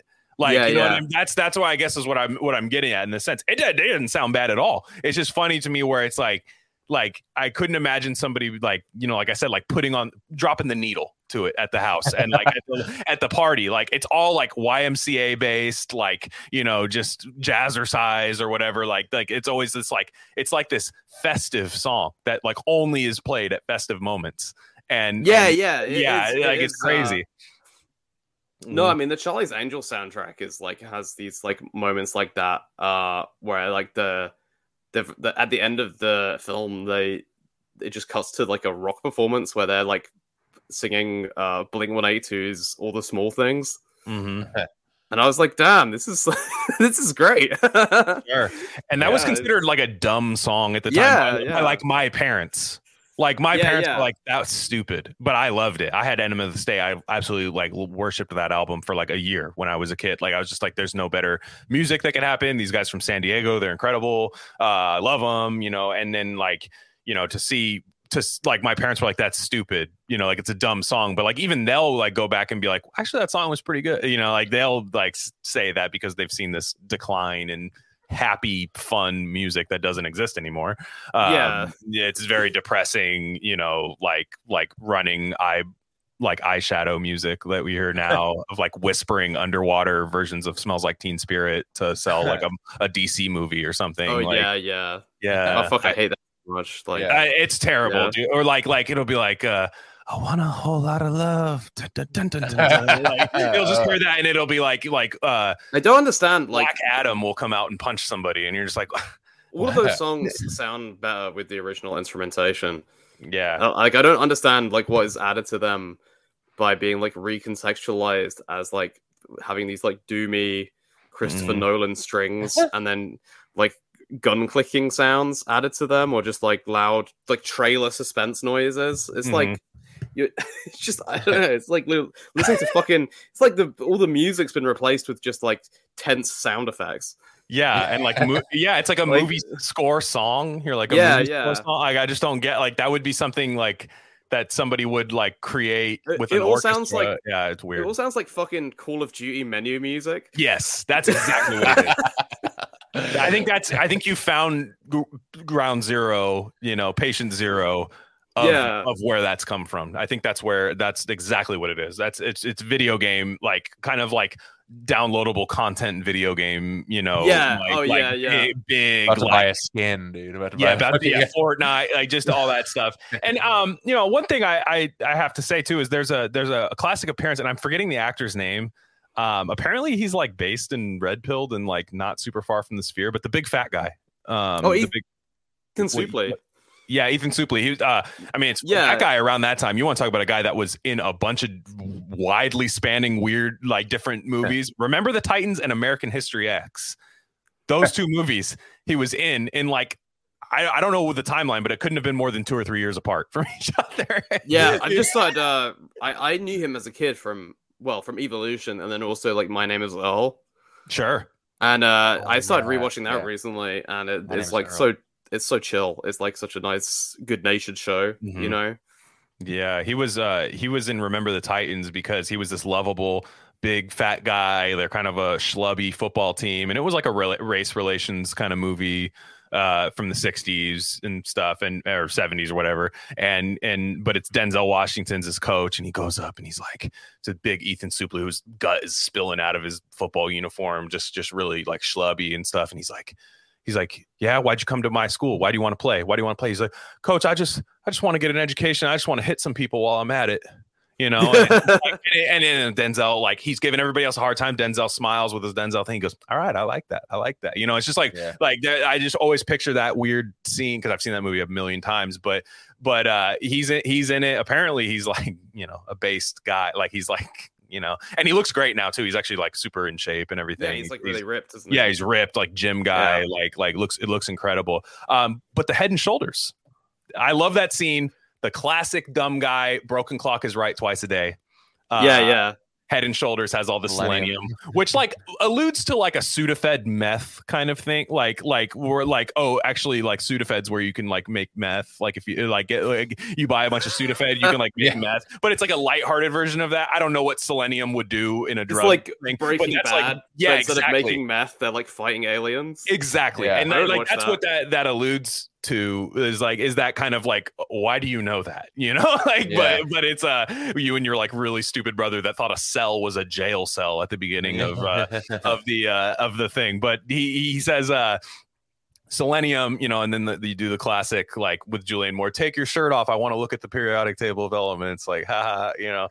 And uh and they he scans it down, which I didn't even know that's how you did the periodic table of elements. Is that how that works? Like were you just like It's like uh, a graph. I don't. I've, I like, don't think so.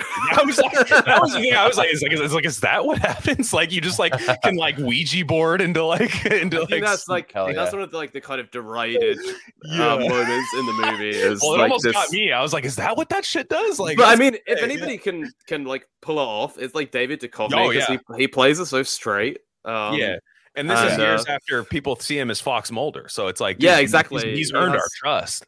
He has yeah. a kind of intertextual authority as like a science guy. Yeah. Like, uh, uh-huh. I love the Head and Shoulders thing. I thought that was like the coolest thing in the world when I was a kid. And yeah, to be same. Honest, to be honest, same. dude, to be honest, as as organic and healthy as I go, I've switched. I finally got off the Head and Shoulders plantation like two years ago. It was the only thing that got rid of my dandruff, and that's why, because it can kill aliens. It can kill dandruff as well. It kills yeah. everything else. It's like chemotherapy. Yeah. It's like chemotherapy for your scalp, man. Like um, it's, it's terrible. Yeah, when I was a kid, I loved the Head and Shoulders thing. Mm-hmm. I uh, I loved the little like ad for Head and Shoulders at the end, mm-hmm. where they they all say in unison like, Head and Shoulders round the house. Yes. I asked my mom to get me Head and Shoulders shampoo and used it as a result of seeing the movie. And then I think at some point, like as you get a bit older, you be- you develop this kind of like uh like Bill Hicks kind of contempt for advertising. Mm-hmm. So I like I kind of learned that it was bad that there was an ad in the movie or there was like product placement yeah. in it. Uh, and now I'm just like, it's like the kind of uh, like low wit, mid wit, top wit meme. I, I'm just like, yeah, this just this rocks. yeah, yeah. No, and and also like, I'm sorry, like maybe maybe this was, you know, these two are correlated, of course, and it's like a slippery slope could be real. But like nowadays, it's like, dude, I watch a YouTube ad video and like the ad comes on. It's like this at least was a self-aware, funny thing. Like we're just we're self-aware of what we're doing. It's yeah. like kind of funny that we're being so on the nose with the product placement. And, yeah, and it's and, like it's, yeah. it's the, the tone of the movie as well, like mm-hmm. uh, because it's like that. It's so absurd that it would be a shampoo, and yeah. it's like this, and it's fun because it's like this everyday household item as well. Mm-hmm. Um, and I, also just the sort of like, I don't know, I don't, I actually, I don't think it's like cynical, but like you know the the sort of like money grubbing aspect of putting product placement in them. I mean, I don't even know if this was like official product placement or if they had like something worked out with Head and Shoulders. It had to have been. Yeah, um, it had to have been. But like uh the film also has this, you know, which it has in common with Ghostbusters, it has this kind of like libertarian streak to it, which is obviously like I feel like Ivan Reitman's political sympathies, I presume. Mm-hmm. Where like in the in Ghostbusters, the villains are like the Environmental Protection Agency. Mm-hmm. And then in this sure. there's this like theme of these two independent scientists who just dis- make this discovery, and then it gets like taken over by the feds. Yeah. And there are these like lines where, you know, Harry Block is like, I don't care who they are. Stealing is stealing. Yeah. You know? And then, and then like yeah. David Duchovny being like, Harry, they are the cops. Yeah. You know? And I really like, I think it kind of influenced my politics uh, yeah. later on, because I was, I remember feeling such intense indignation that they like the government could just like come in and steal all this like scientific evidence and they, all, all of their data and stuff hmm. and like trash their lab. I was like, I was like, this is outrageous. Can they do this? Yeah. No, that time was libertarian, libertarian gold around that time, man. Like that, yeah. that was the, that was the, the time in which like, it, it, you know, especially Dan Aykroyd, Ivan Reitman and Dan Aykroyd being in that movie as well. Dan Aykroyd being the, the governor of Arizona, I believe is his, is his title, where he just has full jurisdiction over the military. I love that um, little thing. Yeah, he's, he's like, I'm going to make sure you never work again to like a general. And the guy's like, you Dan, can't. Yeah. Dan Aykroyd's uh, performance is fantastic as well. I love his like... Oh, yeah, his his kind of know? like old, old-timey, like almost like, huh, wow, you know, you know that kind of... Yeah, like, he's got... Uh, like, now like, there are a bunch of aliens running around my state and I want to know who's responsible. Yeah, exactly. that, like yeah. that that old timey kind of thing that he does, and I love Dan Aykroyd. I just got done listening to him on my on Art Bell, uh, Coast to Coast, uh, just talking about aliens for three hours, like it with the most enthusiastic. Oh yeah, he's in the world. That, right? Yeah, he Dude, he stuff, he, right? he drives he drives through like paranormal areas at night. I think he still does it,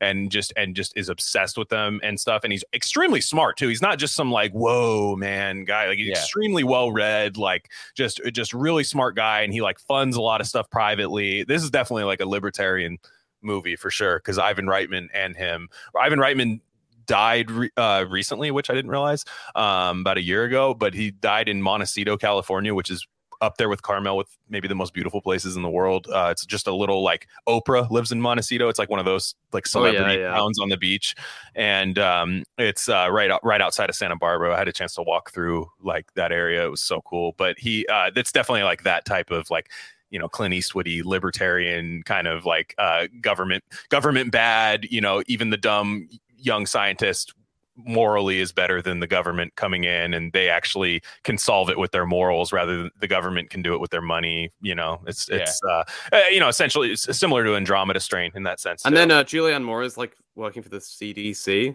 as well. Yeah. Uh, and she's like an ep- epidemiologist, which is kind of funny yeah. now, because I feel like the, the word epidemiology has this like negative association for me. Yeah. Right. yeah. yeah damn. Um, damn right. Uh, yeah. Um, yeah. Oh, what was I going to say? Um, no, Dan Aykroyd is... Oh, yeah, I, so my hot take is that I actually kind of prefer this movie to Ghostbusters. Oh, yeah. I'm not I'm uh, not a huge... I'm not a huge no. Ghostbusters guy. Not and a huge... Uh-huh. I, I, um, I actually, again, like, I was more... F- in the nineties, there was, like, this cartoon Extreme Ghostbusters, and mm-hmm. I I understood that to be the original. And then when I saw yeah. like the Ghostbusters movie, I was like, like I yeah. saw trailers for it or something. I was like, oh, they made a movie of that cartoon. Oh, interesting. Yeah. I, I was I like, why? It's all like weird though. Like, why? Who are these old guys? Like, and um, obviously I like it, um, but I also kind of find the mood of that movie is a bit like weird and depressing. Mm-hmm. Like, the, it's kind of like a kind of dingy, like grubby sort of movie. Like, do you know what I mean? Like the sets yeah. and everything, like sure, the image sure. of New York in it. Everybody's and, got stains all over them and stuff. Yeah, yeah. Mm-hmm. And like uh, I find the like end of the movie uh, with the skyscraper fight and Zool and all this kind of stuff. I find it like really. I got really like bored uh-huh. when I was rewatching it recently. I I, found, I ended up like tapping out. Like I just couldn't. I just found it really like uh, I don't know. Just didn't it's, do it for me. Yeah. You know? It's an like, extremely Gen X Reddit movie. It just is. It's yeah. like for me, I'm yeah. It was a little. It's kind. Of, I I put Ghostbusters in the category of like the Goonies and those type of movies yeah. where I was like, I yeah. was I I'm not from that era, so I get it. Like Princess Bride, all those type of movies that like came out around that time where I'm like, I can watch it. They're fine. I don't.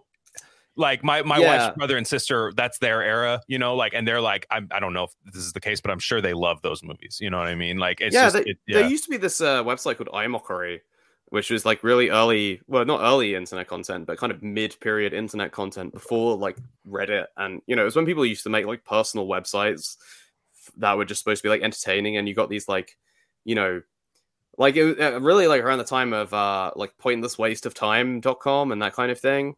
Mm-hmm. Um, and that guy, you know, it was just this one guy, but he had this like, or maybe it's three guys just writing articles about movies and comics that they liked, and their taste was like this kind of eighties canon of like, you know, like, and things I like, like they, they talk about like Planes, Trains and Automobiles, Goonies, right, right. Karate Kid, you know, all this kind of thing. And like, I developed this kind of like secondhand affection for some of that stuff because I was reading the site in the mid two thousands. Right.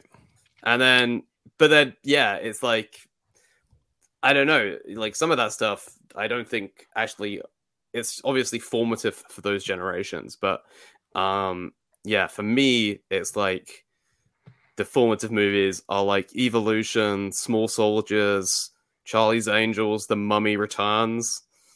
Sure. You know, like that's all great. Mm-hmm. Yeah, yeah. And uh, yeah, like I just like love all those movies. And you know, Evolution for me just has this like, I don't know, it has this like lovely, smooth, clean look to it, and oh yeah, the, the early C G I in it is is really good, and it has this like when you see the um the single-celled organisms on the slide, or when there's you they've discovered the worm, the flatworms underneath that, the fog that that, muta- that, that break off, yeah, from yeah, each other, that, yeah, like. Those images have this like wonderful early Windows screensaver quality to them. Uh-huh. Satisfying. I, like a satisfying I really enjoy. Thing. Yeah. Yeah. Yeah. Yeah. I um, totally agree. I, I love that kind of texture. And it's really like astonishing how good the C G I is of like the creatures in retrospect. Some of them yeah. are, I believe, like actually puppets. Um, so they have that kind of physicality to them, but others are just C G I. And it's like, it's kind of from this early these you know there are a few missteps with like The Rock as the Scorpion King and The Mummy Returns, but I'll say yeah but um yeah. you know, like because people were excited to be using C G I to make essentially unreal things, like purely imaginative things. Mm-hmm. um I don't know, this is probably like the billionth time I've complained about energy in movies on, mm. a, on a podcast uh But I feel like now C G I is basically just used to depict energy. Interesting. Yeah. You know, mm. it's like like in a, in a Marvel movie or something. I mean, yeah. okay, there'll be like a spaceship or whatever. But then it's also just like, in terms of what the actual human actors are interacting with, it's just fucking energy. There's right. just so much... Movies nowadays are fucking lousy with energy. There's too yeah. much of the stuff. Yeah, Jordan Peele. Jordan Peele just has like racism energy that he, that is that just flows around. yeah, and, yeah. It infects all gas station employees, uh, and and just and just floats around in the area, and everybody just looks at it in astonishment. I when never want to see fucking energy in a movie ever again. uh, also, this kind of dystopian thing of uh, C G I being used to just do normal scenes, like a street yeah, or a taxi yeah, cab yeah. or something, and you're like. wait, hang on, you know, it's yeah. kind of like, like I know that, um, and this is not a, a dig at this movie in particular. It's just an example that the fucking uh, uh, Parasite was all done with C G I. It's like all the, it's a normal movie with no special effects, but it's all C G I. Like all the, you know, it's just like one filmed in one warehouse, basically. I know. That's kind of weird? weird, you know? Yeah, I think it's, I know it's all monetary, you know, like financial decisions. And yeah, stuff, yeah. Yeah. Yeah. And, um, uh, but, but I, I do have to, I do have to ask uh, here, because there are two th- kind of, I, mean, I don't know if they're themes, but they're two qualities of the movie to get a little meta here. But the, um, the concept of time, which we've been talking about a lot on here, the concept of of of things that can move at their own pace, right? Like I've that was what scared me as a kid, was that the fact that like time could speed up for a certain organism, but for us, we age in the, the this way and and that, but this thing can become a, a monkey in like a week. Yeah, you know what I mean? Like the, that uh, that always was really scary to me. The uh, the the premise is that this comet crashes on the Earth and it has like bacterial organisms on it, and there's some, I don't know if there's like some chemical reaction or something, but basically they begin quote unquote evolving. Well, the, the uh, mine shafts have like a, a higher temperature, which is yeah right flame, so that yeah, allows yeah. It speeds up the evolution yeah and it speeds up the evolution. So this is like again a very like uh, like a kind of nineties early two thousands thing where there was this simultaneous interest in and misunderstanding of evolution, because you also had like Pokemon okay. with like Pokemon evolving. Ah, good point. Yeah. But that, but like it's all like, you know, this is like where I learned the word evolution from, and mm. then you know you're you're like really excited about it because the depiction of evolution in Pokemon and in this film is just that like there's this like track laid out of just, you know, things evolving into more sophisticated organisms, yeah, on, like not through interacting with one another and with their environment, but just like it's just this natural like given. Teleological growth, and uh and then like your parents like have to explain it to you and why that's wrong, and it's like really deflating yeah. or, or whatever, um but yeah, it's really fun. It's basically just like a uh excuse to just, you know, it's the like the, the role of the comet in this movie is it's basically an excursion from, you know, uh or, or like an intrusion of otherness into like the everyday world, and so it basically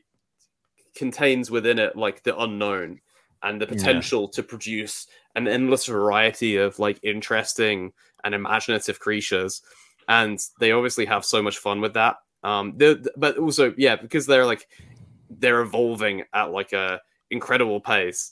It has at least to what like maybe the funniest line in the movie, where David Duchovny's like freaked out and he's like, "Yeah, but they're evolving at a incredible, you know, like that. That's like two hundred million years of evolution in two hours." And uh, Harry Block just kind of like winks at him and goes, "That's fast." yeah, yeah, yeah. Like he doesn't even know like how bad that is. Like it's like it's just he just understands like the numbers of it. Like it's just like yeah. the numbers of the evolution. Yeah, and exactly. And like, you know, to me, I I've looked at it this way. Like, you know, of course, around this time in school, there was a big Westboro Baptist Church kind of like, we teach intelligent design. No, we teach evolution. It was kind of like that big. Yeah, it's the, the, the culture the, wars of yesteryear. The, the, the culture war of that happened now, and and like evolution won as far as what gets taught in schools. I mean, I remember like Australopithecine stuff that I had to like do book reports on, or like, you know, little uh, stuff stuff like that. And and it whatever people believe in or not, I tend to I tend to go a little bit more with intelligent design. That that that. Uh, um that way. But you know, it is crazy when you can see like the movie, and I don't know if this was even what they're thinking, but you can look at it this way: is comet comes to Earth, right? Everybody thinks everybody's got everything figured out in my little desert community. This happens, we know every little life form, we know every desert flower, we know all, all these things. The unknown, as as Yerk says, the unknown hits hits Earth, and even if evolution is real, there's no one way to evolve, right? Like there's no one there's no one way to do it. There is, you know, that's where the distortion of time comes in, comes into play, which almost every effective sci-fi movie uses is a distortion of time. Um, and the idea is that like, okay, let's say the evolution people are correct. They pretend that they have evolution completely understood, right? Like, and, yeah. and that is where, like, even if we are going to go the route of science, the idea that science knows everything, and we do need to keep funding science, however, keep funding science so we can know more things. But as of now, this is the law of the land, you know? And then this thing comes in and is like, actually, there's no law. You have no idea how any of this works. Yeah. Yeah. Yeah. Uh, so, and I, also, I like also just, I know this is a tangent on the evolution thing, but there's a, there's a difference. This is what science people conflate, is like, we basically know some form of evolution is happening, you know, that something has changed, you know, causing like a pre- evolutionary pressure effect, which I don't think has, you know, it is anti-God whatsoever to observe the reality of that.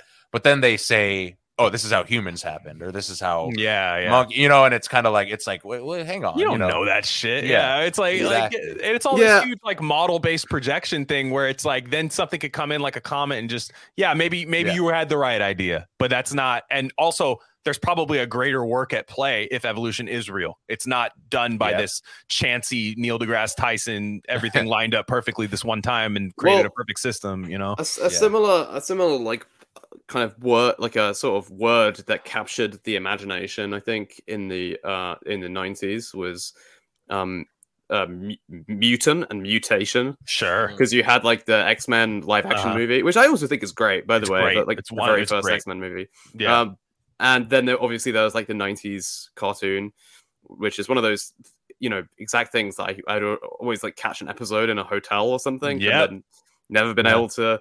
Um, but uh, yeah, like I, you know, the funny thing about like, I, I like that the movie Evolution doesn't have any of this. Like, I think it's like slightly prior to that kind of, that was more like in the late two thousands or like the mid two thousands. Mm-hmm. Uh, so. There just there's no like science versus religion like yeah. cringe shit in, in the movie Evolution, um, or in Pokemon for that matter. Uh-huh. Uh, it's just like it's just like a kind of uh, like a word that sort of uh, captured a kind of interest at the time, I think. But mm-hmm. um, you know, the like if you're actually talking about like the concept of evolution itself, it's just it just seems to me to be kind of like the the natural selection part of it just seems to be kind of like tautologist, uh, where it's like, yeah, things that survive, survive. Yeah. And it's like, oh, okay, well, I'm I'm comfortable with that. you know, you know, we yeah, watch like, it happen. Yeah, we watch it happen. Yeah. yeah. like, I, I don't object to that kind of thing. Um, but the... Uh, But then, you know, there's this kind of like deist uh, element to it where like natural selection kind of, again, like like YouTube in autocorrect acquires like capital letters and it gets kind of personified and right. uh, people attribute a sort of like, th- without realizing that they're doing it, a kind of will to it. Uh, yeah, so you get, exactly. that's like where you get like this kind of eugenics mindset from where people are trying to mm-hmm. like establish themselves as like, you know, priests on behalf of natural selection, and they're trying to like in divine its will and then act in accordance with it. And um I don't, you know, not to get too mystical or whatever, but like, you know, my personal view is like, uh you know, when when you're like talking about those actual, you know, so-called like genetic differences or mutations by which things actually, you know, change in terms of their for- form, even if this is occurring over an enormous time frame. Um, you know, to me, this is like always like an act of the imagination. Yeah. Uh, and, you know, people don't like to uh, conceive of animals as imaginative beings, you know, like uh, uh-huh. as like incarnations of a sort of like imaginative force, which is like really what they are. Like, I feel like if you go to any aquarium and you just watch some fish floating around, sure. it's like these, you know, it like people are still so afflicted by this kind of mind-body dualism where they, they think of like, you know, there's the brain and the body, and some brains are just like smarter than others because they're bigger. And people forget that there's no such thing as like a, a a brain that isn't, you know, part of an entire like reciprocal interconnected system you know, the brain is always like part of the body and is always operating uh, in the context of being in the body. And so, like, you know, it, I, I think it's like a really great mental exercise for people to try out, just to go and like watch some uh, an animal, sure. go and watch some fish, and actually just not like anatomize what they're looking at in their imagination. Because people habitually do this. They look at an animal or a fish or something, and they they're kind of like, what they're seeing is actually like this schematic diagram of, you know, of what they can remember from biology textbooks of like, that, you know, and they're thinking like, they're interpreting what they're seeing through this lens of like, well, you know, there's this part of the fish which is sending impulses to this. It's like this mechanized view of it. Try and just like watch a fucking fish.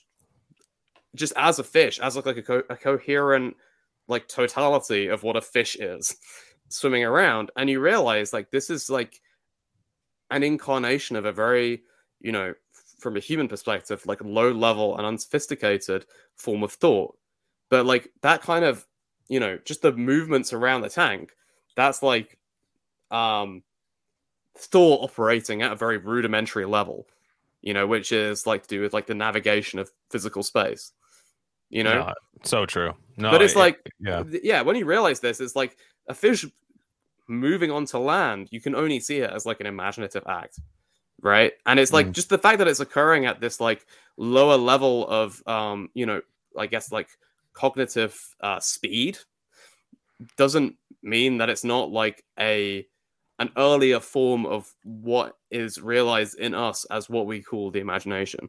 So yeah, sorry for that like really lengthy no, kind of no, like per- perfect platform for this. I mean, I know yeah. I, I could imagine Cy was getting really excited there because I mean, this is the yeah. guy who knows the sentience of animals so well that he won't eat them. I mean, it's like I mean, truly, I mean, it's not even like a dig. It's just like in a sense, like you, it's it's totally true. I mean, we talked about this a couple of weeks ago. Like like our dogs, like I can talk to my dog. I know I can. Yeah. Yeah, oh yeah, yeah. You know, totally yeah, you know what that. I mean? Like, like, yeah. I, like. Th- there's no, like, there's no way he just sees me as a source of food. Like that's not yeah. it. Like that's not it. He doesn't sit around all day waiting for his dinner. He, yeah. he sits around all day. He sits around. He thinks I can control the sun. He thinks yeah. I can. He thinks I can make sun come in at times so he can lay in. And and if oh, he does, yeah. if, if it's a cloudy day, it's because I don't like him.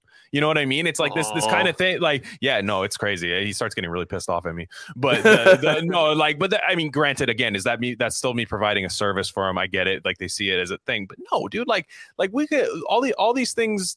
Again, like if evolution is real, I do think it was set in. I do think that there's no one way to. There's no one system for it, and also. Oh no, it's like with well, the, the design of it. It was designed. It was designed. Also, yeah. Like, you know, there's also this like uh, you know, in, like. uh interpretation of things like camouflage, mm-hmm. um where this is always like construed as being this like accidental trait that was selected for, um mm-hmm. and I just I mean I don't know, maybe I just sound like totally insane to people because this is the kind of thing that, you know, if I talk you're about in the right place you're in the right place the T L, if that, if I'll inevitably get like dirtbag left people like sneering at me, but that's fine. yeah. um but Like, no, like uh, to me, like I, you know, like if you look at like a stick insect or something, it's like very obvious to me that there is like some kind of, uh, you know, like I don't know how if you want to describe it as like a platonic essence or like a monad or something like that, but yeah. there is, it's not. It, I don't think it's something that can be reduced to like this an incidental. Uh, camouflage developing over totally. time. I think uh-huh. that like a fucking stick insect is like kind of, you know, engineering in, it in some way is yeah. like uh the incarnation of a sort of like wood. I mean, maybe this is because I grew up ah, in the I like nineties. That. Like, I like that. You know, and, and yeah. like watching Pokemon and stuff, and that's like, you know, Pokemon is it, it really a sort of secularized animist show. You know, yeah. where it's all about like, and so is Digimon, you know, it's like about these like themed animals that are themed around lightning or grass or something. Right, right. Yeah. But I mean, that also just does seem to be like the architecture of reality to me, where if there's a fish that spends a lot of time amongst certain coral reefs, um, yes, it will adapt to the conditions of those yeah. coral reefs. But the effect of that is that it begins to resemble a coral reef. Yeah. And so it becomes like this kind of like coral reef elemental, if you want to like see it that way, and I, I do see it that way. And ev- and yeah, and here's yeah. the thing: everybody, whether they want to or not, they see it that way. Especially like libtards see it that way because they think if you watch a fucking movie that you're going to become that. So it's like, or if you read a book that you're going to become that. So why in the hell wouldn't a fish that hangs around this coral we- reef or an insect that realizes, damn, I keep dying because something clearly sees me from the sky on yeah, this yeah. piece of wood. I got to engineer a way to like do that. I got to like manifest well, my own protection. That, yeah. Mm-hmm. Uh, people like uh, un- they unthinkingly individualize the the the you know the insect in question or whatever. So they're like, how could a, you know an individual stick insect have enough imagination to do like yeah you know, have yeah. the kind of cognitive capacity? Hate but that. It's like when you have to look at it as like this. You know, you have to look at it as a process occurring across enormous spans of time, mm-hmm. where you're not just looking at like the the individual insect as as like the um you know I guess like the the the central form of what that like that kind of animal is. If you if that makes sense, like you have to understand it as like an like the actual organism is something that exists across time and is like deploying yeah. itself through the process of reproduction, and it's that consciousness that is like making those imaginative movements, but via which it like actually shifts its form, you know. Mm-hmm. And like this, have you know, there are like you know communities of human beings who have like uh you know they can stay underwater for like uh half an hour or more, yeah, because their uh you know community and their economy and their food like relies on their diving abilities, right? So mm. like you can just see that like the, but that's also an imaginative act. It's like the product of like a consciousness ascertaining that in order to get food it needs to dive, and it, and the longer yeah. it can stay underwater for, the longer you know it's like. But yeah, I mean, people don't want to credit other forms of consciousness with this kind of like you know uh imaginative capacity. I think that's that's brilliant. So yeah. I mean, I I could go on and on and on about that. Uh, I I I think I'd like to end it where you're ended it right there, because I was that was beautiful. Um, uh, everybody watch Evolution. Do it. It's great. It's it's it's fun. It's it's fun and great. So it, that's that's how I would describe it. Like it's it's a great movie on its own, even if you don't like to laugh. But if you like to laugh, you're going to laugh. It's just so, a blast. It's a yeah. blast. It's just a good time. You're going to be, it makes me want to drive through the desert in a red Jeep Wrangler, Casey and the Sunshine Band mm-hmm. all day. I just want to do that. Um, everybody listen to Bistro Californium. Check that out. It's a great, it's a great show. I, I had a blast talking about Roald Dahl on there, and the final product was so cool to, to, I, I listened back to, to a little bit of it just to, just to see how it, how it was, and, and just hearing the final production of that was great. So um, go check that out. Uh, Yerk's going to be joining us to read some books later this year, which is going to be really cool. Um, Hell yeah. Yeah, you're going to do so, you're, uh, All the Pretty Horses, Slaughterhouse Five. We have some really cool stuff planned there. Um, that's that's later in the year. So uh, for now, go check out Gain of Fiction. It's on our Substack. Um, and there's a reading list, um, which I update. I switch around, but I don't do it to anything super sudden. So if, if you're on a, a timeline reading, just, you know, It, it, you'll have plenty of time to adjust. Um, yeah. Uh, follow Yerk on Twitter. Uh, uh, he's great. Um, he wins every argument he's in. Um, I, I'm the judge. I'm the judge. I'm a fair judge. I'm a fair yeah. judge. I would tell you if you lost, you didn't, you haven't. So, um, uh, yeah, just, just saying, you know, like, and uh, so make, make sure you check out uh, all his stuff, and uh, everybody have a safe week. All right. See you guys later. Thanks, guys.